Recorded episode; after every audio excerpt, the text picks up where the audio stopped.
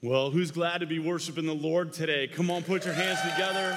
It's so good to be able to be with you. I want to greet everyone at every one of our locations in Binghamton, Cortland, Corning, and then everybody join us online. Come on, church, put your hands together. Make them feel welcome. We love you guys. We're so glad to be able to tune in with you. This is a great moment. I want you to look right at me. I'm going to look right at you. I want you to hear this from the bottom of my heart. I love you. I care about you. I've been praying for you, and I'm believing that God is going to do something in your life today. Well, over the last couple of weeks, we've had a bunch of fun. I know everybody that was joining us online, online did not like it, but everybody that was in person had a great time for Blockbuster weekends. We had a phenomenal experience together. I want to give you a quick update. 14 people gave their lives to Jesus over the last three weeks, and so that's a fantastic, fantastic thing. I celebrate every person that gives their life to Christ. Today, we are kicking off small groups, and so that's going to be happening all over the place. And this is our fall session. It's going to go all the way up to December 12th or December 11th. And I know that uh, if you are looking to get it connected into a small group, you can go to two tworivers.church slash groups. There's about 30 different groups in the online directory there. Group leaders are going to be going around inviting people into their groups. If you didn't get invited, you can go to that link on small groups, find a group, email the leader, and then jump in. It's going to be an awesome, awesome time to connect. And I love it because we get to find ways to create community and do life together. And that all happens when you jump into a small group. Uh, this month, I am looking forward to a Two Rivers Halloween. It's going to be on a Sunday morning. We're going to change how we do church. It's going to be awesome, awesome Sunday. And so, what we're going to do is we're going to kind of change how we do the Sunday experience, cater it all the way around the kids' environment. We're going to have trunk or treats and hay rides and cider and donuts and costume contests and all kinds of stuff and then what we'll have is in one experience time, we'll do about a 30 minute kids, adult worship experience designed for kids to hear about trusting in God. And so we're going to need a bunch of people jumping involved and getting connected to that. And you should have received an email already. It should be in your inbox with a link that you can click on and volunteer to get involved with that Two Rivers Halloween event. Well, today we are starting a brand new series based on the book God of the Underdogs. And it's by Matt Keller. It's one of my friends in the Association of Related Churches. And if you want, you can find this book and resources out in the lobby at the end of the experience today. And you can get that book and follow along with us throughout this series. Because everyone loves an underdog story. For as long as I can remember, I've always rooted for the underdogs. In fact, I've, I always rooted for uh, Darth Vader in the Star Wars series because I knew that the evil guy was always the underdog. Some reason he's supposed to be the top dog, but I knew in weird reversal that Darth Vader was the guy that was destined to lose, and I always wanted him to win. And actually, he kind of does win, so that's not a great illustration. But I'm discovering that I'm not alone in rooting for the underdog. There's a little piece in all of us that wants the underdog to win. And I think it's because somewhere deep down inside of us, we have this understanding of our own humanity that in some way we don't measure up. Like, I'm, I know better than anyone else what my own failings are. You know better than anyone else where you fall short. And when we're looking in the mirror, we see a number of excuses why we couldn't or we shouldn't be the one who accomplishes great things. And this series is meant to inspire you to be a part of the movement that's happening through this church. Over the past eight years, God has been using broken and messed up people to change the world. The days of allowing our excuses to hold us back are over. The world is poised for you to rise. Not as perfect leaders, but as underdogs who understand our weaknesses and choose to make a difference anyway. Any person God's ever used has a justifiable excuse as to why he or she shouldn't or couldn't be used by God to accomplish great things. Everyone. No exceptions, not one. If you've ever had a dream to do something great, to accomplish something significant, to make a difference in our world, but have struggled to believe you could actually do it, this is the series for you. I believe you're gonna change your world. God wants to use you as He's used the greatest influencers in the Bible. We're underdogs, so were they. They were individuals who overcame their excuses, they served the God of the underdogs, and they changed their world. So, nine years ago, my wife and I were living in Springfield, Missouri. She's pregnant. I've got an 18 month year old daughter. Everything we had, we packed it up into a moving truck. And on June 3rd of 2012, we said goodbye to our church. We went to a pizza joint for kids, ate some of the worst pizza you could ever eat, hugged everyone's necks, and got in the truck. And the next day, as we're driving the truck, I'm feeling exhilarated. And at the same time, I'm vacillating from exhilaration. In the next minute, I'm feeling unqualified to do what God's called me to do. I'd never planted a church. We didn't have any money. We didn't have any facilities. I had a couple of guys who were sort of willing to come to Binghamton who said, Hey, I'll come. And we were heading to a place that I was told was a church graveyard. Like people laughed at me, like, oh, you're gonna go plant a church in the Northeast. That's not gonna work. That doesn't go well. And on June 4th, 2012, we crossed with our with our RV or whatever you put all the what's it called? The truck with all the moving, the moving van. The moving truck, 26 footer.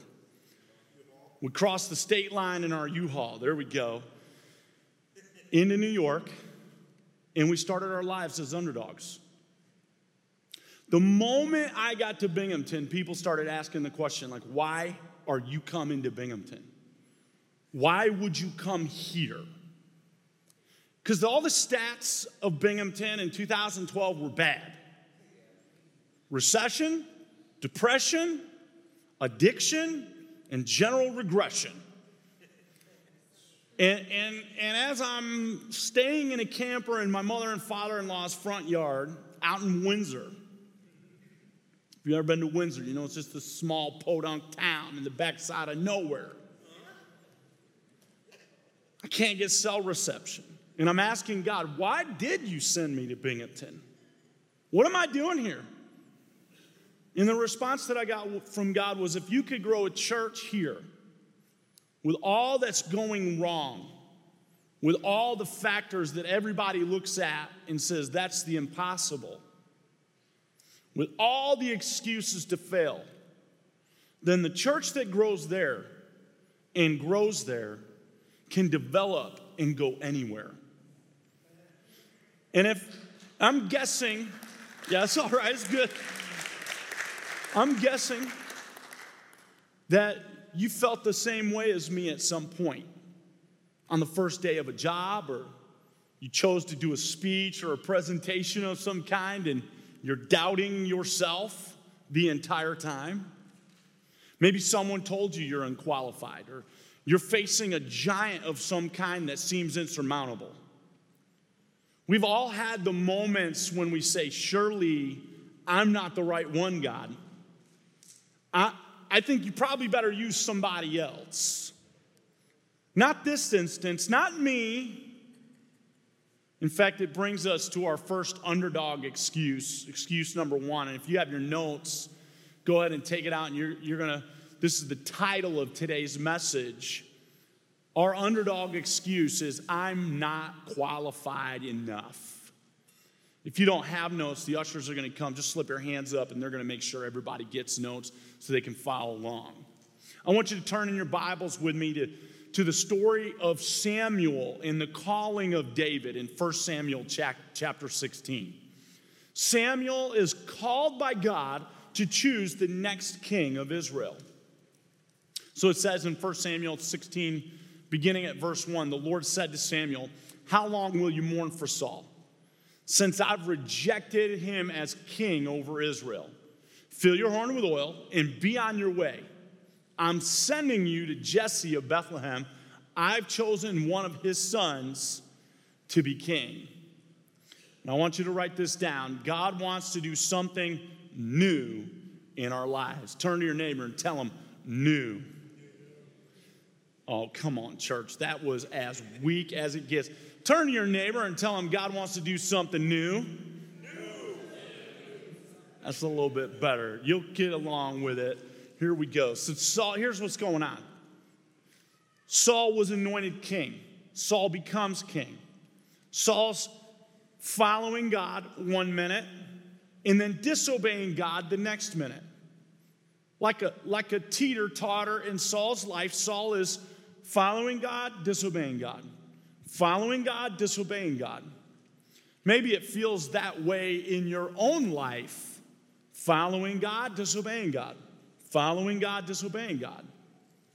What happens is that Saul's life, in many ways, characterizes our present day leaders, many leaders in the church. We see leaders all the time falling there's, they're having moral lapses, but we see entire movements within the church who've decided that they're no longer going to embrace the Word of God as the Word of God.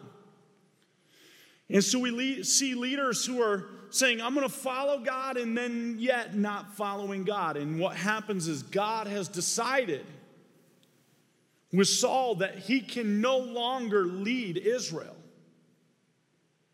that, that Saul has to be replaced. And, and I believe it that God today is looking for a new generation of Christians who are underdogs. You have permission right now to, to believe that God is going to use you. God is looking for all in people. People are going to serve him wholeheartedly. There's a generation of people who are going to give themselves to the calling of God and follow unswervingly the directions that God's given. You're to make history. And you're to come straight out of Binghamton. You're to be in Cortland. You're to be in Cortland. You're to be from wherever you're joining us online. And God is to use you to make an impact. God wants to do something new in your life, the trajectory that you're on gets reoriented around God's calling. It's hard to follow God and go your own way. And God's looking for people who will say, you know what? I've been doing things my way. Right now, it's time to do something new. It's time to go God's way. Verse 2 says this But Samuel said, How can I go? If Saul hears about it, he's going to kill me. So this brings us to number two new things always come with fear. Somebody better just shiver. Ooh. This is what God's telling Samuel I want you to go anoint a new king. And this is a big deal. Samuel is freaked out by God's instructions. This is going to get me killed, God. Like, this is big. This is a big deal that you're telling me to do. This is going to turn everything upside down. Like, this is going to change Israel. This is going to change history. And what God wants us to do in our world isn't fuzzy in His mind. God's not freaked out by our messed up world. I know everybody gets agitated about politics and what's happening with the president or not happening with the president, what they think should be happening politically. And God stands sovereign over it all. And what God is doing inside of our lives is leading us to depend on Him. Can I get an amen? If you're, if you're waiting for all the stars to align before we step out for God, you're going to miss it. We can't hesitate. Samuel's like, oh, wait a second here, I'm gonna die. And our fear has to take back seat to our faith. Every new thing comes with a little bit of fear. How am I? This is what I'm asking my like my wife's asking me. How are we going to make money? Who's going to be on the team? Who's going to cover our medical expenses for my wife who's six months pregnant? What if the New York district doesn't approve of us starting a new church in Binghamton? We didn't have any of those answers. God told us to go. We said yes. We rolled out. I didn't know all the details of how God was going to put it all together. Like, what if the church fails? At that time, we heard these stats like 80% of church plants are going to fail within the first five years. I'm signing a contract with the Association of Related Churches that I'm going to be personally responsible for the $50,000 that they might potentially give to us. And then I sign another contract with the church multiplication network that I'm responsible for that 30K. I'm like, how, what's going to happen? I don't, I don't know. This is going to get ugly. I'll have nothing to show for it. And you know what I had to do? I had to let my fear drive me to God. It, it became in my life a blessing to be involved in something that's bigger than myself. That I actually had to engage my faith in a way that I promise you, when you know your whole financial future is resting on whether or not God spoke to you, you're gonna lean into Jesus. We got a lot of bored Christians who are like, oh, I don't know if I need to even go to church. Because you're not engaged in your God destiny. You're not engaged in the purpose that's going to require everything of you. That it's so big that it scares the living daylights out of you. Of course, it's going to be scary. Of course, it's going to be terrifying. And because of that, we lean into God all the more. When we obey God, He becomes responsible for the outcome. When God says go, I say yes, and then it's up to God what He does from there. And so God gives Samuel these specific instructions. In chapter 16, verse 2, the Lord said, Take a heifer with you and say, I've come to sacrifice to the Lord. You invite Jesse to the sacrifice, I'll show you what to do. You're to anoint for me the one I indicate. It's pretty clear instructions. So Samuel did what the Lord said in verse 4. When he arrived at Bethlehem, the elders of the town trembled when they met him.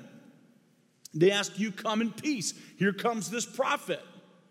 They know he's like, this is the guy that anointed Saul king, and now he's been having confrontations with Saul. He gonna get us in trouble. And sure enough, Samuel replied, Yes, in peace. I've come to sacrifice to the Lord. Consecrate yourselves and come to the sacrifice with me. Sneaky move. Now they can't go narc on him because they were at the anointing of the new king. They don't want that information to leak. Were you there? Yes, I was there. Well, take his head too.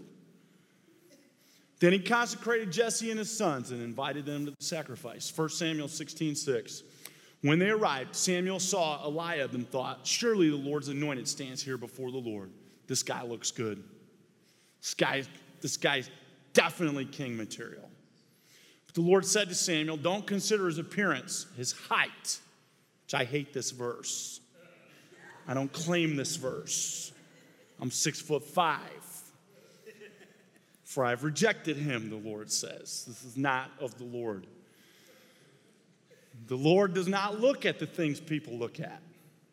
People look at the outward appearance, but the Lord looks at the heart.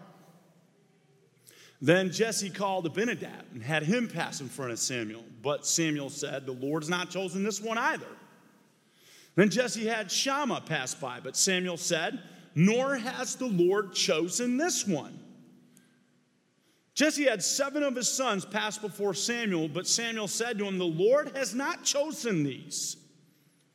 So he asked Jesse, Are all the sons, is this all you have? This is this There is still the youngest, Jesse answered. He's tending the sheep. So this is number three. God's plan is always different from our plan. God's plan is always different from our plan. Samuel obeyed God until the instructions ran out. Imagine the awkward moment for Samuel when he's like going through all the sons. And he's like, that's not the one, that's not the one. And he runs out of sons. He's like, God, you told me to go anoint one of Jesse's sons. Now I'm here. I've, been, I've run all seven of them in front of me. Not one of them, you've rejected all of them. So now I'm to die. All these people are to die. And you hung me out to dry. Like, this is not a good moment. Saul's gonna kill me, God's abandoned me. I thought this was the plan, God. I thought that this was how things were gonna run. You said go do this stuff, and none of the things that you told me to do seem to be working. Anybody been there before?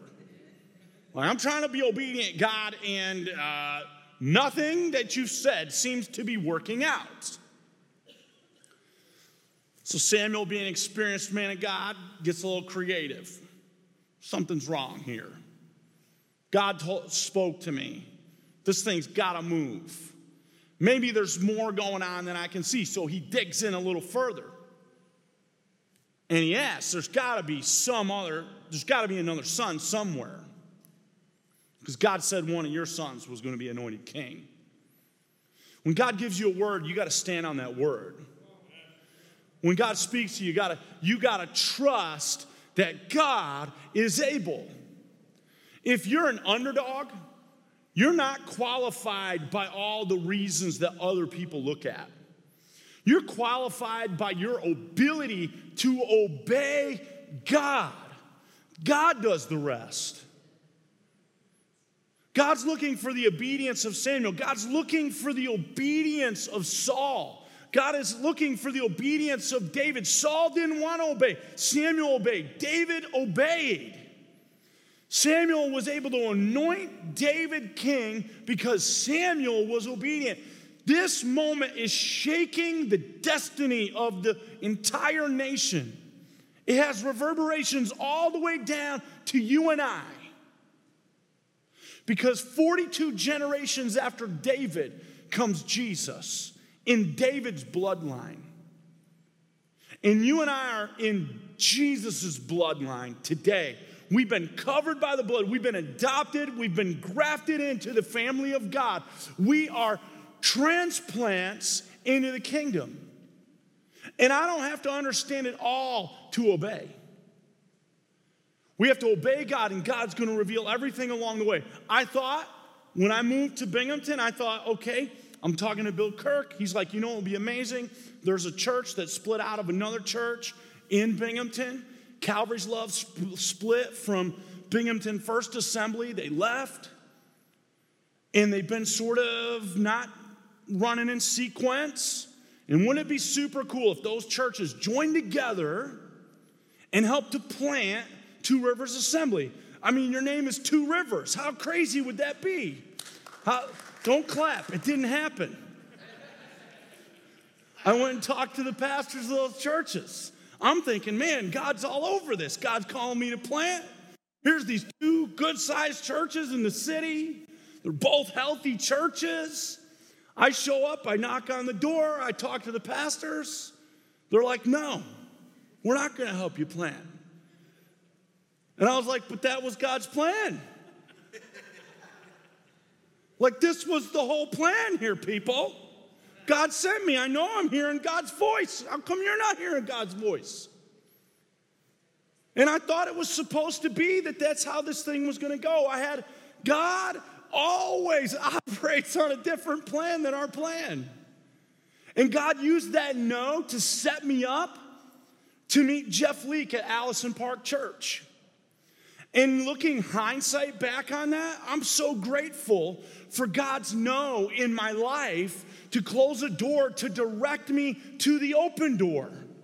Because now I'm looking at it and, and I'm connect, we're connected as a church to Allison Park Church. There's an amazing missions church, an amazing multiplication church. During our time, a hundred churches have been planted out of Allison Park Church. It's, it's got an amazing heart of generosity. We've planted eight different churches out of Two Rivers Church in the last eight years, including ourselves. In every one of those churches, Allison Park Church has given fifteen or thirty thousand dollars to over and over and over again.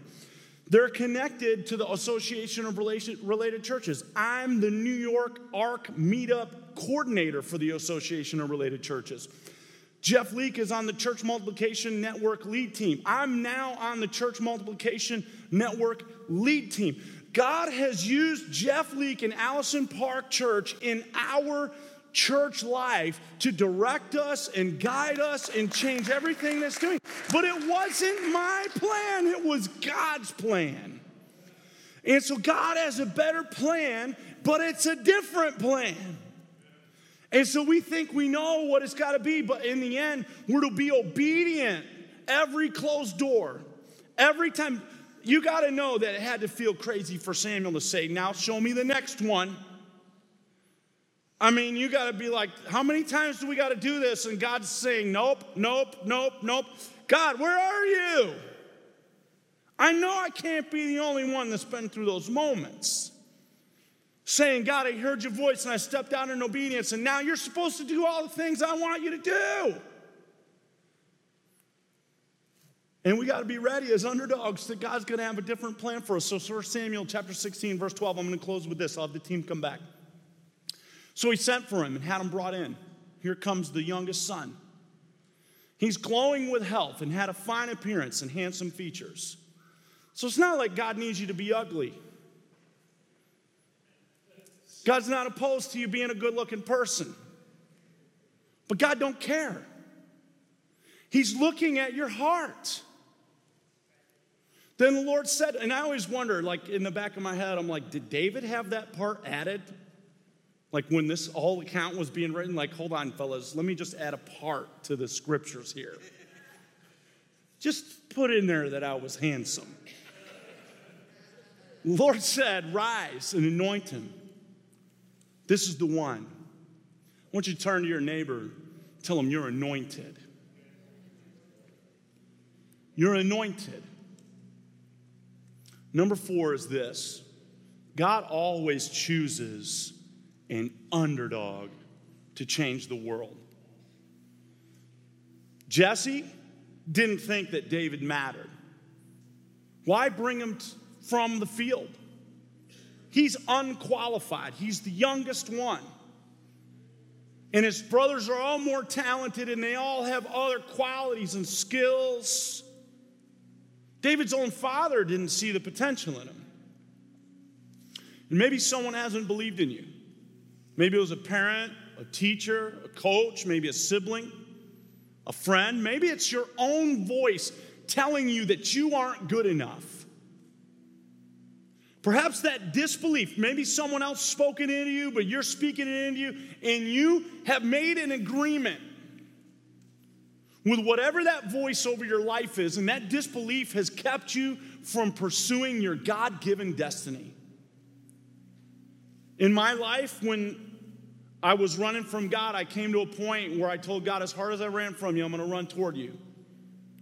And I'm beginning this repentance process in my life, and I'm returning to God. But I didn't fully in that time pursue my calling because I believed that my past sexual brokenness would be too much of a hurdle. I was concerned that it'd ruin my marriage, it's going to ruin my ministry, it's going to bring shame to God's church. It's gonna, it's gonna be too much. God can't use me anymore. I'm stained, I'm broken. What if people knew how much I screwed up? What if they knew how much I've sinned, how much I've done to destroy my life? I couldn't believe that God could still use me. And that spirit of unbelief kept me from taking steps toward God and God's destiny and purpose in my life. That same thing came up in me God called me to come plant a church. And here I am driving this truck hours and hours on the road, 18 hour trip from Springfield to New York. You got a lot of time for your head to spin. And that disbelief was rearing its ugly head in my own life. As I've already sold the house, the, the U Haul is packed. And I'm saying, God, I don't want my past and my own brokenness to unravel everything that you want to do. And I had to break one more time that spirit of disbelief on my life. Because when God called me, he knew, he knew where I was, He knew what I was doing, and how much I've sinned. He didn't make a mistake. God was calling an unclean, messed up man. He's calling an underdog. And look at me and hear this. You are not a mistake. God did not overlook you. You're chosen of God to break the spirit of unbelief in your life. You have permission today to break the curse and begin anew. I don't know what the devil's trying to say to you to immobilize you, but God is giving you strength to overcome the lies today. I'm an underdog pastor in an underdog city surrounded by underdog people. And maybe if you're like me, you've looked at yourself and you thought, I'm not good enough, I'm not qualified enough. I don't have the right experience, I don't have the right education, I don't have the right looks, I don't have the right background. There could be a thousand different excuses for why you're not qualified for what God is calling you to do. And I want you to look at me one more time. And I want you to hear this. All the wrong stuff plus God's hand of anointing equals the right person for the job. That when God anointed you, you have an anointing on your life. Samuel anoints David. From that moment on, the Bible says that the Spirit of God came on David mightily. That it's not by might nor by power, but by my spirit, says the Lord Almighty. Now, you don't have to have the best training. You don't have to have the best resources. You don't have to have the best connections. You don't have to have the right past experience because you have an anointing from God.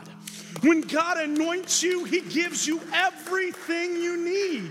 And I want you to know this there's a new breed of underdog coming out of this house.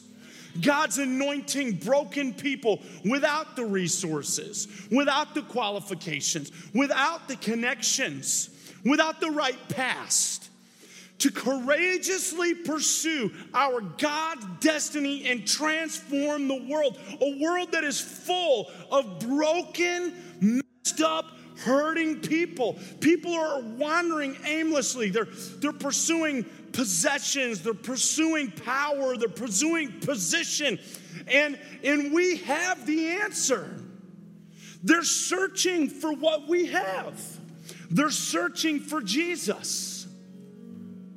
God's calling us as underdogs to rise up with the message of hope in Jesus.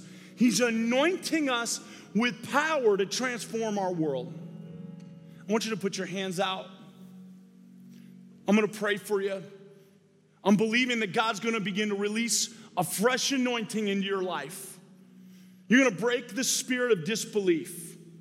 You're gonna break the spirit that says that you don't have what it takes. Every excuse, this excuse that I'm not qualified, we're gonna break it off of your life because you've been anointed. So, Jesus, I pray right now, at every location, in every heart, where every hand is extended, that you break off of us every excuse, every lie of the devil. I pray that all through this series, you call us, you equip us, you motivate us, that God, we're gonna be underdogs that are boldly saying yes to all that you do. We're gonna follow you in every way. In Jesus' mighty name, amen.